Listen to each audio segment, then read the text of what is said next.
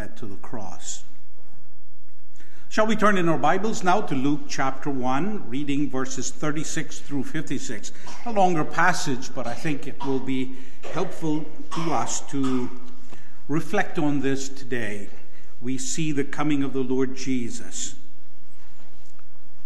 not just in his coming, but in particular dealing with his work. And we must never look at the coming without considering the work. Verse 36, Luke chapter 1. Now indeed, Elizabeth, your relative, has also conceived a son in her old age. And this is now the sixth month for her who was called barren. For with God nothing will be impossible. Then Mary said, Behold, the maidservant of the Lord, let it be to me according to your word. And the angel departed from her. Now Mary arose in those days and went into the hill country with haste to a city of Judah, and entered the house of Zacharias and greeted Elizabeth. And it happened when Elizabeth heard the greeting of Mary that the babe leaped in her womb, and Elizabeth was filled with the Holy Spirit. Then she spoke out with a loud voice and said, Blessed are you among women, and blessed is the fruit of your womb. Why is this granted to me that the mother of my Lord should come to me? For indeed, as soon as the voice of your greeting sounded in my ears, the babe leaped in my womb for joy. Blessed is she who believed, for there will be a fulfillment of those things which are told her from the Lord. And Mary said, My soul magnifies the Lord, and my spirit has rejoiced in God my Savior for he has regarded the lowly state of his maidservant. For behold, henceforth all generations will call me blessed. For he who is mighty has done great things for me, and holy is his name. And his mercy is on those who fear him from generation to generation. He has shown strength with his, with his arm. He has scattered the proud in the imagination of their hearts. He has put down the mighty from their thrones and exalted the lowly. He has filled the hungry with good things, and the rich he has sent away empty. He has helped his servant Israel in remembrance of his mercy, as he spoke to our fathers, to Abraham, and to his seed forever. And Mary remained with her about three months and return to her house. That is the word of God. Beloved in the Lord Jesus, we have absolutely no certainty of the day on which Jesus was born. But we have absolute certainty that he was born.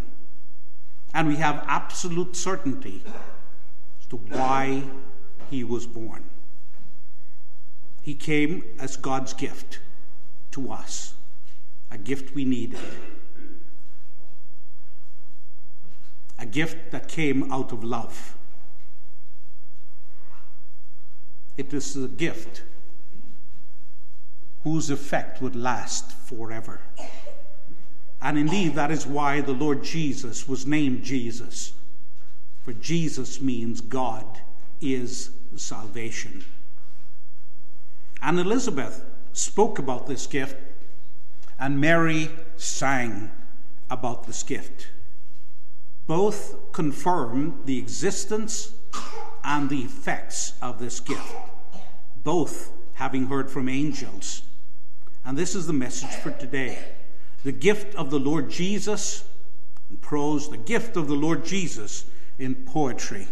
And our goals are that having seen the evidence in Scripture, that you will receive the gift that God offers to you, and you will continually live for Him and praise Him for this eternal gift. Keeping in mind that Christmas is a time for receiving the gift that God offers the Lord Jesus in prose. Well, you know the background here. Mary excitedly went to see Elizabeth, her old relative in the hill country of Judah. Gabriel had already confirmed to Mary and Joseph that they would have a son, and his name would be Jesus, and he would save the people from their sins. But she wanted to have her faith strengthened. You know, being an unmarried pregnant woman was not easy. And how wonderful it would be for Mary to see the impossible happen to strengthen her faith. And that's what miracles were in the scriptures to strengthen the faith of those who believe. And this will prove indeed that the gift in her would be the gift that would do what God promised. Remember what Job said in Job 42 I know that you can do everything, and no purpose of yours can be withheld from you. Now, there's no doubt, too, that Mary wanted to go there not just to have her faith strengthened, but to be of a help to her old pregnant relative. Everyone who knows when you're a little bit older and you have a baby, it's, it's much harder, let alone when someone is really old and having a child. The, the muscles and the bones don't always cooperate in such an endeavor. And yet, that's where she was. Now we come to the point where Mary goes and meets her relative Elizabeth.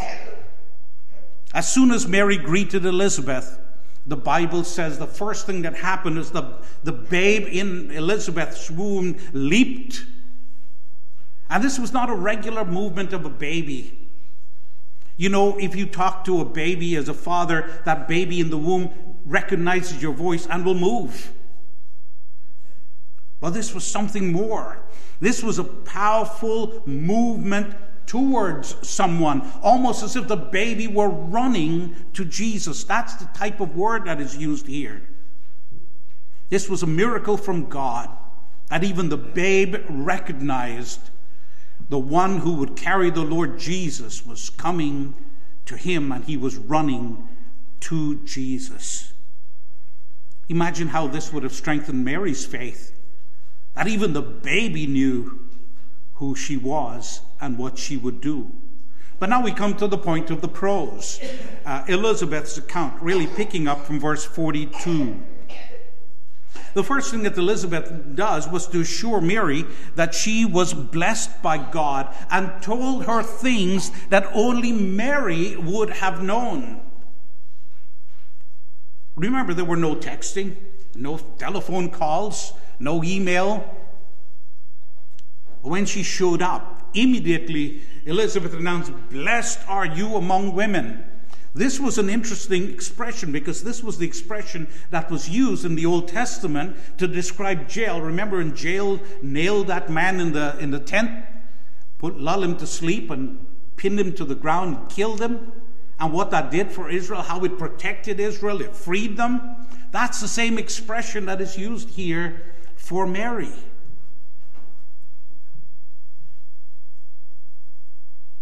And the term blessed is quite unique.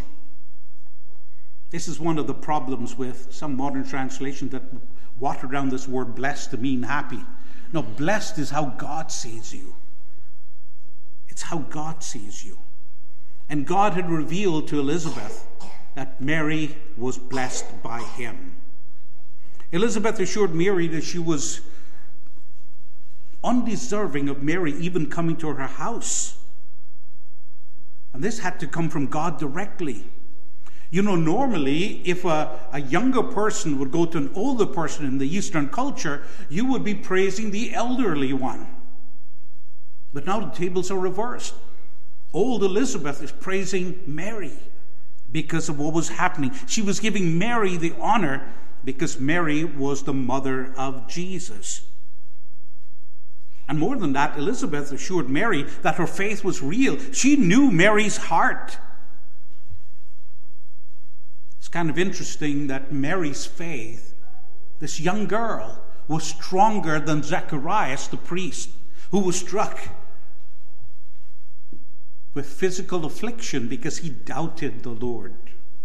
Mary didn't. She wanted to be reassured by the Lord, but she never doubted. And it's interesting thing to see here, right? Age didn't matter. Faith mattered. Her faith was strong. That's why you see sometimes young people do better than the older people because they trust in the Lord and they have stronger faith. And he, Mary is described here as blessed is she who believed. Elizabeth knew who Mary was knew her faith, and knew what God was doing in her. And She announced that because the angel delivered that message to her. And then Elizabeth assured Mary that the prophecy that Mary received would come true. How did she know that Mary would be the mother of the Lord who would save the world from sins? Well, that's the angel. That's a special prophecy that was delivered to her. Remember, at this time, there were no prophets around, except that God revealed it to her directly. And how Mary's faith would have been lifted up hearing the babe leap forward to come towards her. And in, uh, Elizabeth is telling her all of these things that no one else knew but her. What courage this would have given to an unwed mother at that time. Let me give you a couple of things to consider here from this first point. First of all, there's some rich symbolism here.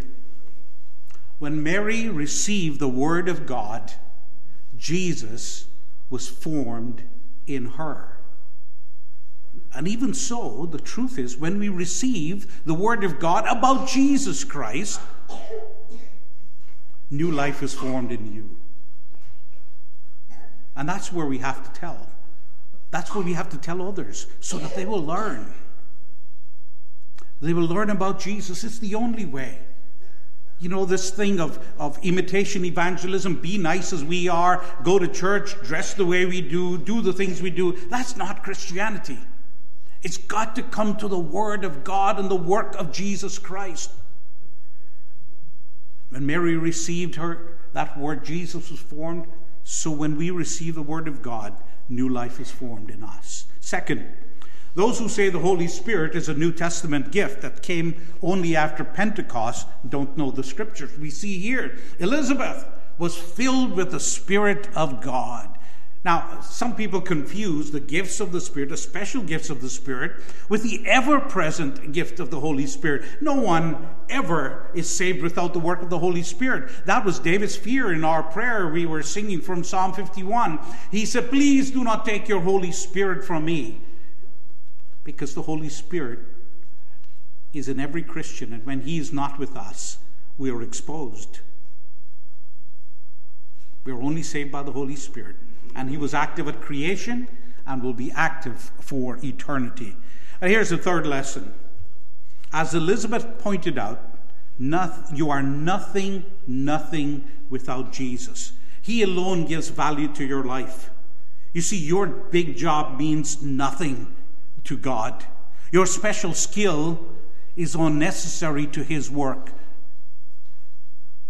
He's simply pleased to use you. But what makes you usable is not the height of your position or your money in the bank, but have you received Jesus? Are you running towards Him as John the Baptist? That's what makes the special. That's what makes it special. The second part of this text speaks not just of the uh, the first part, of course, dealing with Elizabeth. But the second part deals with uh, Mary and what she says in this. It's often called the Magnificat because of the way it begins My soul magnifies the Lord. But let's consider her from verse 46 to the end for a few moments. Mary wrote a poem about the child, the gift to the world, the gift that would come from her. Now, a poem is a beautiful way of speaking. A poem shows a, a, thought process regarding a particular thing about which you are speaking. You know, it's, it's easy to say, oh, you're good. But when somebody can describe the details of that person's goodness, describe how he showed that goodness, the kind words that he spoke, the actions that made that person good. It then helps you to get the richness of the goodness of that person. And this poem that Mary wrote and sang was based upon the scriptures. She had a very deep knowledge of the scripture for sure, which starts to put in perspective what, this, uh, what she's going to say. Now, Mary was made a concerted effort not to boast about herself because this, this was about the work of Christ. This was about the gift. Like Elizabeth testified, now Mary's going to testify about it. She does not take credit for what God was doing, but praise God for what he was doing. Mary had a new heart, and she loved the one who did the transplant. Zechariah was mute until his son was born from a lack of faith. But what did Mary do? She could burst forth into singing and sing about this gift. Now, look at what she sang My soul magnifies the Lord for what he has done. Verse 48 Mary then uh, wrote that God blessed her. He regarded the lowly estate, a lowly woman who was condemned in Adam and all the terms that she used, she used a passive tense. She was showing that she was the receiver of God's work. She does not claim that she chose God. She claimed that God chose her and blessed her in spite of her low condition. How wicked Roman Catholics are in describing Mary as perfect. And she says, God is my Savior. You only need a Savior if you're a sinner. She recognized that this was a fulfillment of the promise that God made to Adam in the Garden of Eden. Let me read to you from Isaiah chapter 29, verse 23. It says this But when he sees his children, the work of my hands in his midst, they will hallow my name and hallow the Holy One of Jacob and the fear and fear the God of Israel when they see what? When they see the work of his hands. What is the work? The coming of the Lord Jesus Christ to die for the sins of the world. That's what brought this praise. That's why Mary was able to say, He has blessed me, and holy is his name. Verse 50. And Mary, wrote, God's mercy was continuous not just something that came in her lifetime. She wasn't that special. Jesus was. God, God's mercy came to Adam and Eve when God killed an animal and provided that picture of that covering for them. That same picture, that covering that appears for us again in Zechariah chapter 3. The prophet saying, I am of unclean lips. How can I stand here? And Jesus said, I've got a covering for you. I've got new clothes for you. And Mary is seeing this. This is the work of God covering her with mercy as he did for Adam. And God continued to show mercy on, to Jews and to Gentiles. If you look back at the Old Testament, you will see that God chose the Jews not because they were special, but because he was loving, that he rescued them when they were smallest group, an old man and a barren woman, to start that nation. God called in Jethro, the father-in-law of Moses, from an outside source, Gentiles, and brought them into his kingdom. Caleb, which means dog, was a picture of a man who was from outside of Israel, who came with Israel as they left Egypt and traveled to Canaan. Think of Ruth, the worst people in the Jewish mind from a Moabite background, the Lord called her in and made her one of the mother of Jesus. Interesting, too, even before that, one of her relative would be Rahab, that ex prostitute from Canaan, a Canaanite woman, a pagan woman. The Lord brought her in. The Lord brought Nebuchadnezzar in. Read Nebuchadnezzar's testimony after God humiliated him, humbled him and he recognized who the true God of heaven and earth were. Psalm 103, verse 17 says, But the mercy of the Lord is from everlasting to everlasting on those who fear him. And that's the blessing. That's the same language. Verse 50 And his mercy is on those who fear him from generation to generation. Who was special? Was it Mary? No, it was Jesus. It was Jesus. We are mere instruments. And we recognize we pass that gift on to others. The source is not in us. And in verse 51 and 52 Mary wrote, wrote that God had the strength to do what he promised. What did God promise? We see here justice and mercy. Justice to the one who rejects him, mercy to the one who submits and receives what Jesus did on the cross. And he was able to do it. Now, think of our own lives when we, we promise to do something. Oh, you're going to do this before the holidays. Every husband has probably promised his wife and then has not fulfilled that promise. And you're still waiting for spring, y'all get it done. Or then you figure out you want to do a big job and you realize you couldn't do it because it's beyond your abilities. There's shows on television that show these men who start off all these amazing projects and they're left halfway or maybe not even that far along.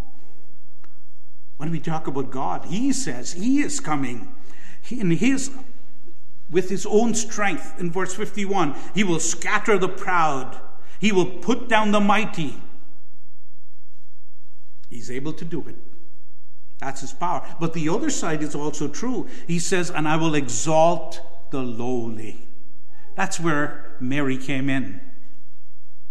Yes, the Lord resists the proud, but he gives grace to the humble. Exodus 15, verse 16. This is the, uh, the song that Moses sang as the children of Israel had crossed over and God gave them the victory over Pharaoh.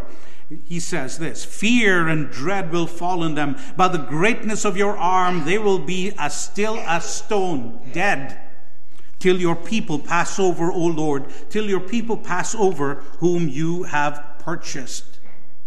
You see how God brought down Nebuchadnezzar, Sennacherib, Pharaoh, Moses. Well, he changed, didn't he?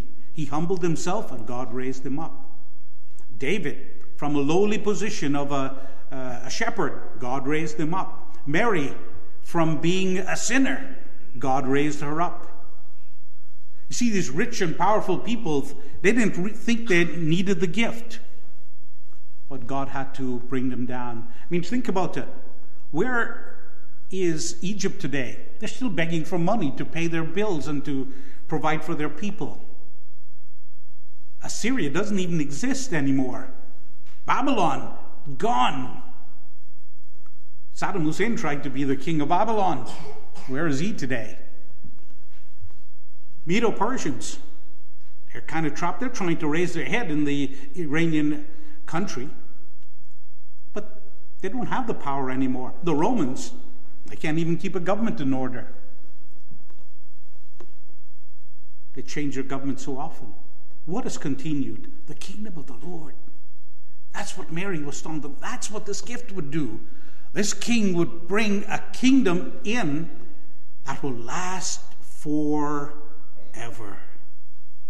And verse 53 While the arrogant, the proud are brought low, Mary said, He has filled the hungry with good things, and the rich he has sent away empty. Mary wrote that God nourished his people spiritually, but those who thought that they were rich were sent away hungry. I know some people like to take this and twist it into the fact that we must be feeding the poor. We should, but that's not where this, this is not what this is teaching. This is not teaching of physical hunger. This was speaking of, as you find in Matthew 5, those who are poor in spirit, those who were hungering for the Word of God, hungering for salvation starving for righteousness, and Jesus would fill them with righteousness. Remember Simeon when the Lord went into the temple? This dedication, Simeon the prophet took the Lord Jesus in his arms and expressed how satisfied he was. In Luke chapter 2, verses 29 through 32, he says this Lord, you are letting your servant depart in peace. In other words, I can die now because I am satisfied. According to your word, for my eyes have seen your salvation, which you have prepared before the face of all peoples, a light to bring revelation to the Gentiles and the glory of your people Israel. This is the need that people have most of all. It's true you get those sappy commercials on television about people starving in India or Africa. All the needs are there you naturally want to give, and that's human emotion. But don't ever think that that is the goal of the Christmas story. It is the coming of the Lord Jesus to feed the needs of people's souls, people who are starving. You know, the needy child comes to his mother to be nursed, and she has milk. The wicked one doesn't care. He thinks he can buy his way into heaven and please God.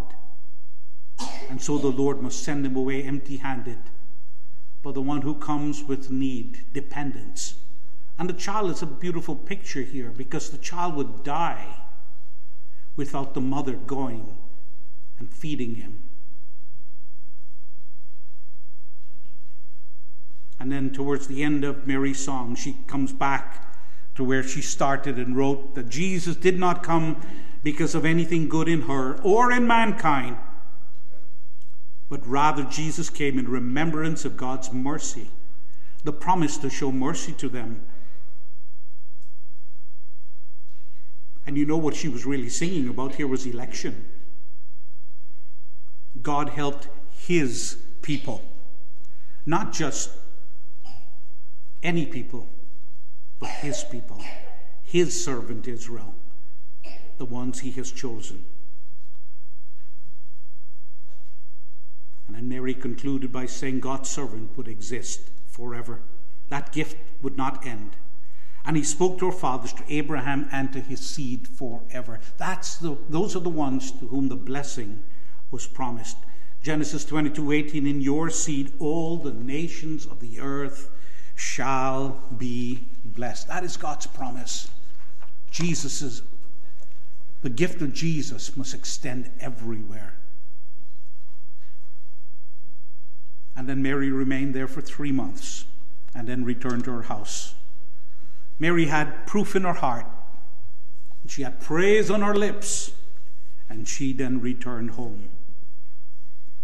So, first lesson Are you able to articulate the work of Jesus Christ and why he had to come if you were asked? If somebody said, What's this Christmas thing all about? Are you able to say more than Jesus was born in Bethlehem? You notice what Mary said? You notice what Elizabeth said? Are you able to articulate that? And the thing is this you know more than they do, than they did. You have the full scriptures now. You have the wealth of explanations of all parts of the scripture. Do you even know the doctrine of election that you can talk about it like she did? Can you talk about God's judgment on the wicked?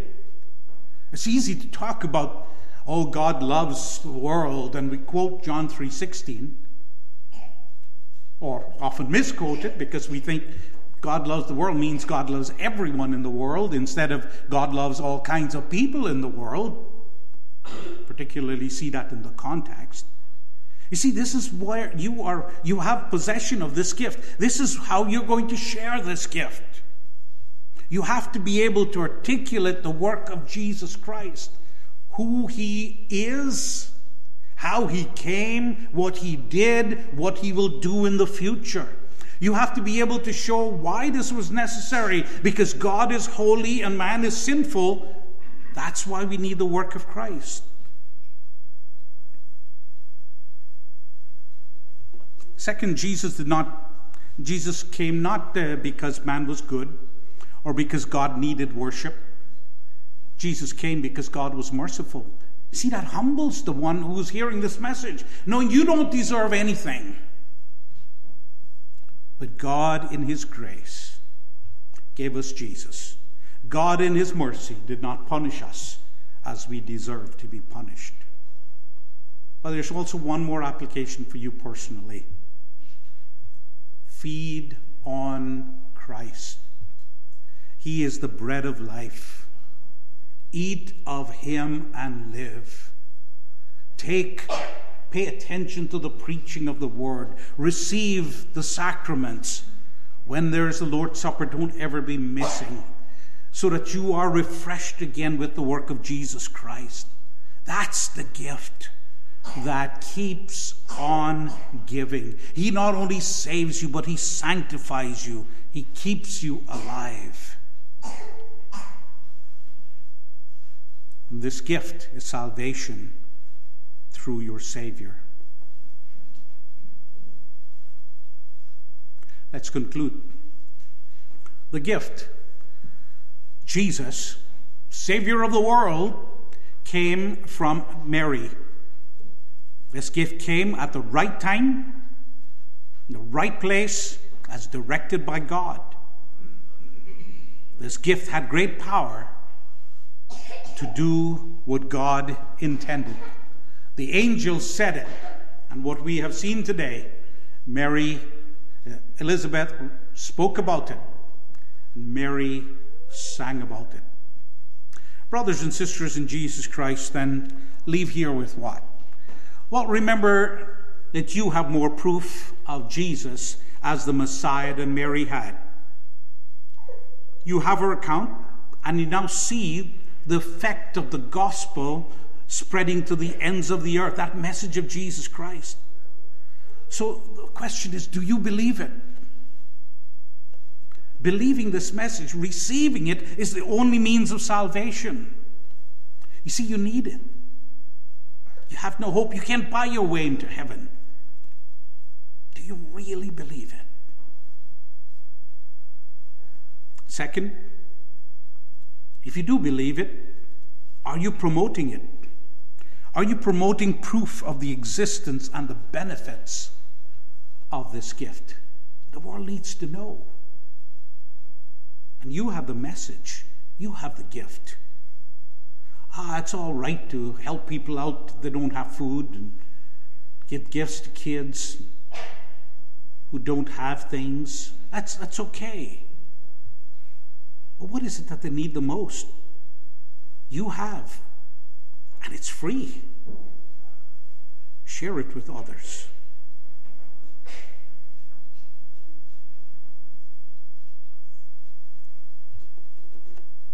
And finally, if you're not a Christian, do you know this only way to be saved? I, I don't mean if you accept that Jesus existed. I mean, do you have a close relationship with Him?